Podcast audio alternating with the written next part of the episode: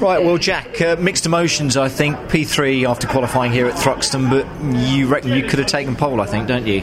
I think it says a lot um, about how our year's going to say we're disappointed with P3. So, yeah. Um, yeah, we had five minutes to go in qualifying, and there's a red flag.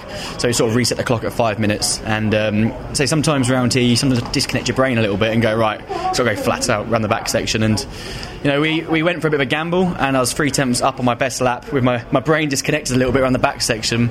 And looking back, I should have probably uh, reconnected my brain going into the last chicane. And I just tried to touch too hard going into the last chicane, hit the brake, locked up the left front, and missed the chicane. That was game over, unfortunately. But you know, we know the pace is in the car to be battling for pole. And to be fair, we're only a tenth of anyway, so it's not like I'm miles no, off. Exactly. You've got a lot of positives, I think, out of the whole day, haven't you? And um, yep. from P3, you can you're still in a great position there, aren't you? Yeah, we are. I say it's consider what Gordon's got on board as well, weight wise. Yeah, I mean we're less than Gordon, but we're more than Matt. Yeah. Um, but to be fair, I don't know if the weight really hurts. Maybe it'll hurt more in the race. Um, but the Dunlop have done a great job with these new tyres, and they seem to hold on really well. Uh, certainly in the braking and the acceleration sort of phase of the corner. So I think we will have stronger pace. I'm hoping than Gordon later on in the race. However, I'm sure he'll still be strong come the end. Yeah, tyre degradation has always been an issue at Thruxton, but that hopefully seems to have been resolved to some extent. But you're still going to have to look after those tyres tomorrow in the race, track limits, mm. and hmm. not taking too much on the curb because they're very abrasive here, aren't they?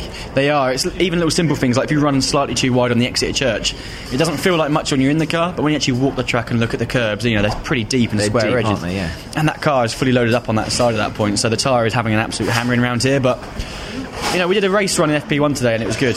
And I say we even started on those tyres in FP2, they were that good still. So I'm pretty confident, pretty confident. But, you know, it's touring cars and we never really know what's going to happen until you get around the first couple of laps. And even then, we don't know. It's been a good day. Yeah, I say. It's yeah. not too bad, is it? P3, second row.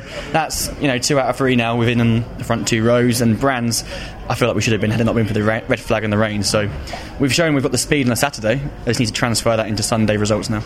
Jack's been a good day. Well done, top man. Cheers, Thank mate. You. Thank you. Cheers.